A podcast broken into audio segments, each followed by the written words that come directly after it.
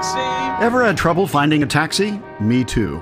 That's why I used Uber on a recent trip to Texas. The ride sharing service was easy to use, comfortable, and affordable.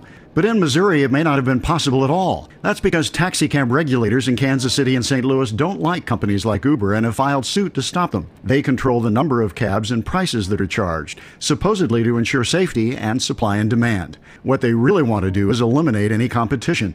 But competition is a good thing. Innovative companies should not be penalized for providing a needed service. Sure, ride sharing services should be safe and drivers licensed, but are other regulations like huge insurance fees really necessary?